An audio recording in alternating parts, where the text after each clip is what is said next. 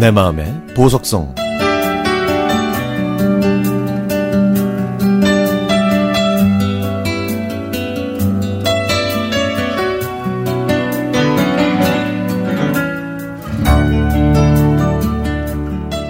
저는 일남 2녀 중 막내로 태어났습니다. 저희 집 형편이 그리 녹록지 못해서 초등학교 때는 육성회비를 못 낼 적도 많았는데요. 그래서 교무실에 자주 불려가기도 했죠. 중학교 때는 실업계와 인문계 고등학교 중 하나를 선택해서 시험을 봐야 했는데 저는 공부를 잘하는 편도 아니었고 집에서도 제가 실업계 고등학교에 진학하길 바라는 눈치였습니다. 오빠와 언니는 인문계에 진학했지만 저는 실업계를 선택했죠. 집안 형편이 어려우니까 저는 그냥 그래야 하나 보다 생각했는데 아마 요 무렵부터 제가 주눅이 든 것 같아요. 성적도 상위권을 유지했고 남들보다 자격증 취득도 많이 한 덕분에 고등학교를 졸업하기 전에 학교 추천으로 대기업에 들어갈 수 있었습니다. 어린 나이에 저보다 훨씬 나이 많은 사람들과 사회생활을 시작했던 거죠. 선배와 동료들의 배려로 3년 6개월 동안 열심히 근무하는 도중에 IMF가 터졌습니다. 직장에서는 매정한 구조조정이 시작됐고 결국 저도 정들었던 회사를 떠날 수밖에 없었습니다. 그 다음에는 1년 정도 다른 회사에서 비정규직으로 일을 하게 됐는데요.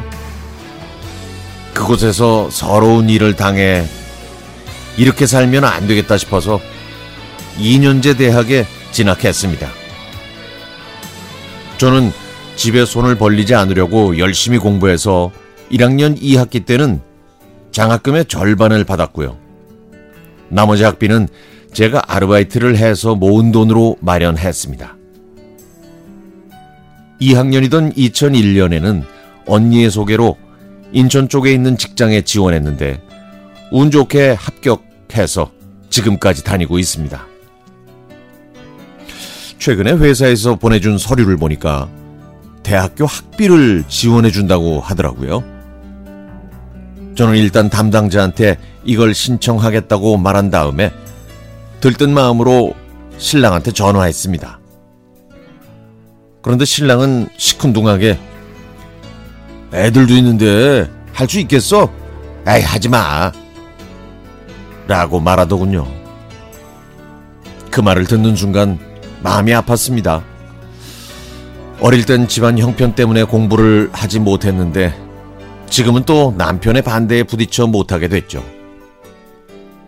저 스스로 순간순간 정말 열심히 살아왔다고 생각하지만 그래도 마음 한쪽에는 항상 아쉬움이 남습니다. 봄이라 그런가요? 사람은 자기가 가보지 않은 길에 대해서는 아쉬움이 남는다고 하는데 저는 하고 싶은 공부를 끝까지 못해본 게 제일 아쉽습니다. 고등학교 졸업사진도 없고 대학교에서도 마지막 학기는 시험으로 대체하는 바람에 대학교 졸업사진도 없습니다. 그런데요, 그 무엇보다도 서운한 건 20년 가까이 같이 산 남편의 말 한마디입니다. 전화 끊고 곰곰이 생각해보니까 다시 공부한다는 게 쉬운 일은 아니겠다는 생각이 들었지만 그래도 꼭 그렇게 말했어야 됐을까요? 그 대신에 그래 좋아 한번 해봐 라고 말해줬다면 어땠을까요?